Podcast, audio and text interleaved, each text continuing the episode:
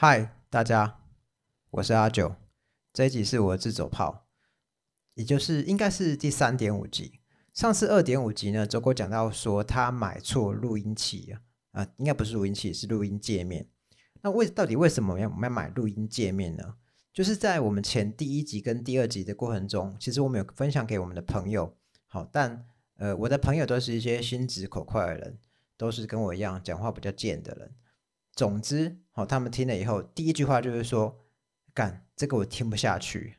”OK，好，那既然我的朋友都说这个听不下去，那呃，我们本来没有那么快要砸砸设备啦。哦，毕竟我们是呃，虽然我们不是客家人，但我们也是很勤俭持家的，外加上我们的收入也不是很高，so 我们想说先做看看，如果有做起来，那就开始砸设备。但你知道？刚开始录音，到底谁会来听我们两个？好，我们虽然不是异男，但我们两个是套句我说的话，就是老大不小，老二却不大的人。对，没错，我们没有多少钱。我们本来想说，OK，好，反正我们就试录 Podcast 看看。但是实在被朋友抱怨，这个收音品质实在太差。那走狗他在没有跟我讨论下，就先买了录音界面。但其实我觉得非常不好意思，因为我知道。他前阵子因为车祸的关系赔了七万，他还跟朋友借了三万。他后来跟我说，他其实也陆续有在还人家钱了，但他竟然却又花钱买录音设备。我听到了以后，其实我蛮震惊的。我觉得，哎，你怎么，哎，当时说要要不要来录音啊？那没想到却是他先花钱。那我自己其实跟朋友，另外一个朋友叫小吴，其实我们也开始录音录了一段时间，但其实我们录音是非常随性的啦。我们就是拿一个 iPad Pro 哦，我的 iPad Pro，那我们就开一个录音功能。总之就有点阳春。其实我们没有在管音质什么的，因为我们想象，呃，因为他的节目是一个房产节目，所以我们觉得只要我们关键字下的好，好，那基本上就会有人搜寻。那收音与否，呃，我才不管嘞，反正那不是我节目嘛。而且我只是这样想啦。也不是，那不是我的节目，是我我觉得会想要找买房子讯息的人，应该不会这么 care 我们的收音品质。但毕竟我跟走狗做的是一个谈话性的废话节目，好，谈话性的废话节目。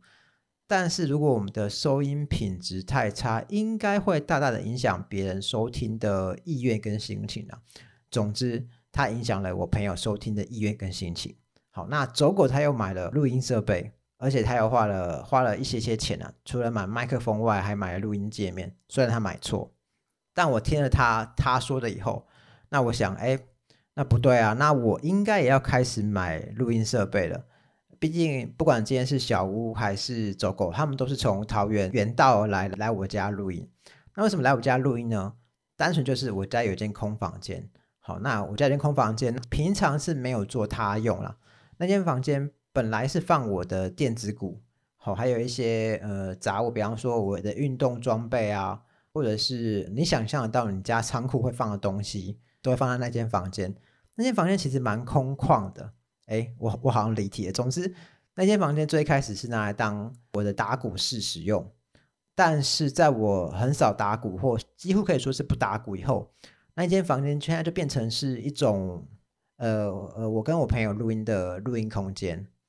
那走狗他既然花了钱买呃麦克风，呃我好歹我也要自己出我的麦克风嘛，对不对？所以后来在我得知他下定了麦克风以后，我很快的也下定了麦克风。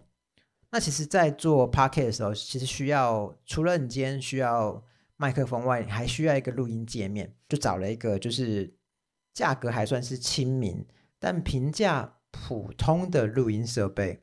那我就上了台湾高空。去订了这个 EVO 四的录音界面，结果呢，网站上是写说当天下定，隔天一定到货。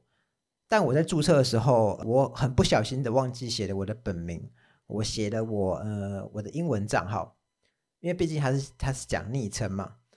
天晓得宅配他的收件人就是写我那个英文账号，对我礼拜二下定，礼拜三哎没收到。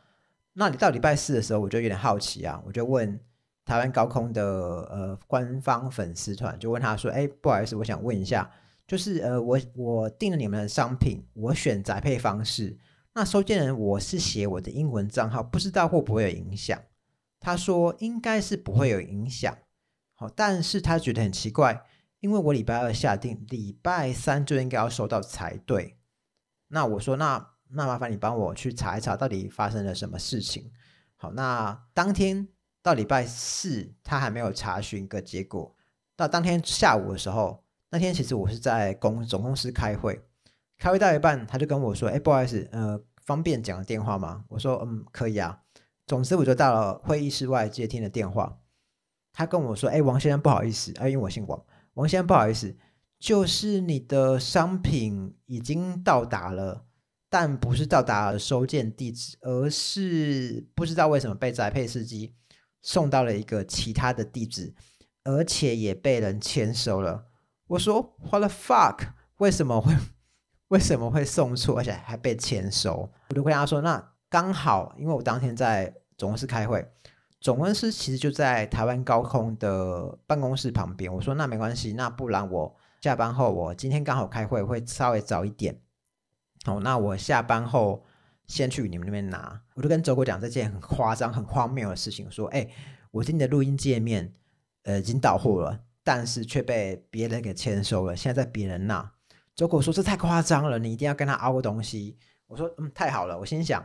就是那我凹个麦克风线好了，那我就到了现场去，我就到了台湾高空的现场，然后我就说到底现在到底是发生什么事情？他说，呃，就是你的商品啊，王先生就是很不好意思，就是宅配司机送到了其他人的地址去，而且被人签收了。那今天我们追宅配公司，请司机打电话跟对方联络，那对方是说他现在人在上班，他商品已经他带回家里面了。好，所以要取货可能也是周四晚上。那还好，你王先生你方便直接过来我们这边领取。那我们这边后续收到了对方的退货以后，好也会检查对方有没有开封，也会呃依法跟对方求偿等等。呃，对我来说啦，我觉得我已经拿到了我的商品，所以那就算了。但是我觉得实在是非常荒谬，为什么你要签收一个根本收件人不是你？而且那个收件人也写着一个英文名字，你根本不知道那是谁的商品啊！到底怎么会发生这样的事情啊？我是觉得蛮离谱的啦。正常来说，我是那种就是即便公司今天发给我，比方说我发现我的薪资账户突然多了一笔钱，我是那种多了钱不太敢去花的人，因为我觉得，哎，那些钱如果我拿着这笔钱以后，我不小心花掉，但公司跟我说，哎，这钱是汇错，那怎么办？哦，虽然我并不是预设我的公司很容易出包，但是因为呃，我之前发生过一个例子是，哎，我们一个同事，他他其实是月中到职，但当个月人资其实会错钱，会给他整个月的薪水。他想说，哎呦，公司怎么这么好？我只上班十五天就给我一整个月的薪水，所以他就很很开心的把它花掉。但是他事后其实被追讨了。经过那一次事件，我发现其实任何一笔你账户多出来的钱，你都不能先用。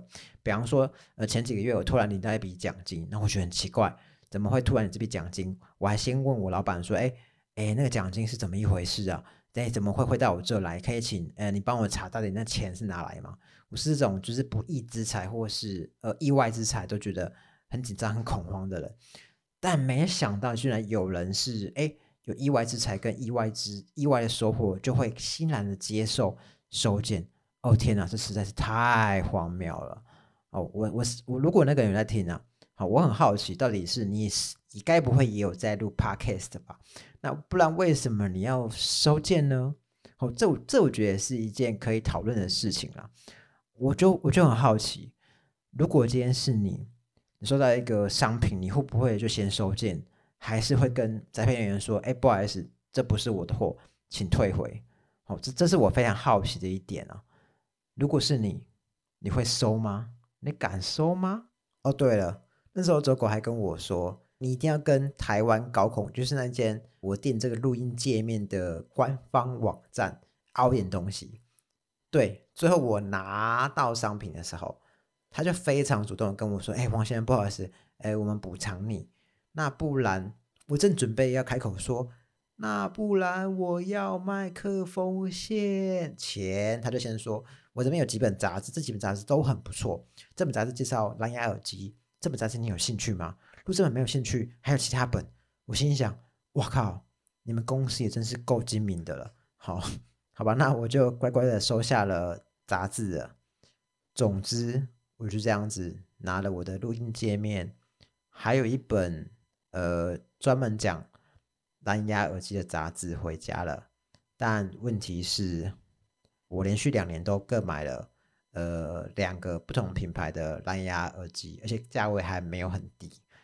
我就拿了一本我可能用不到的杂志，还有现在这个大家听到的呃录我这段声音的。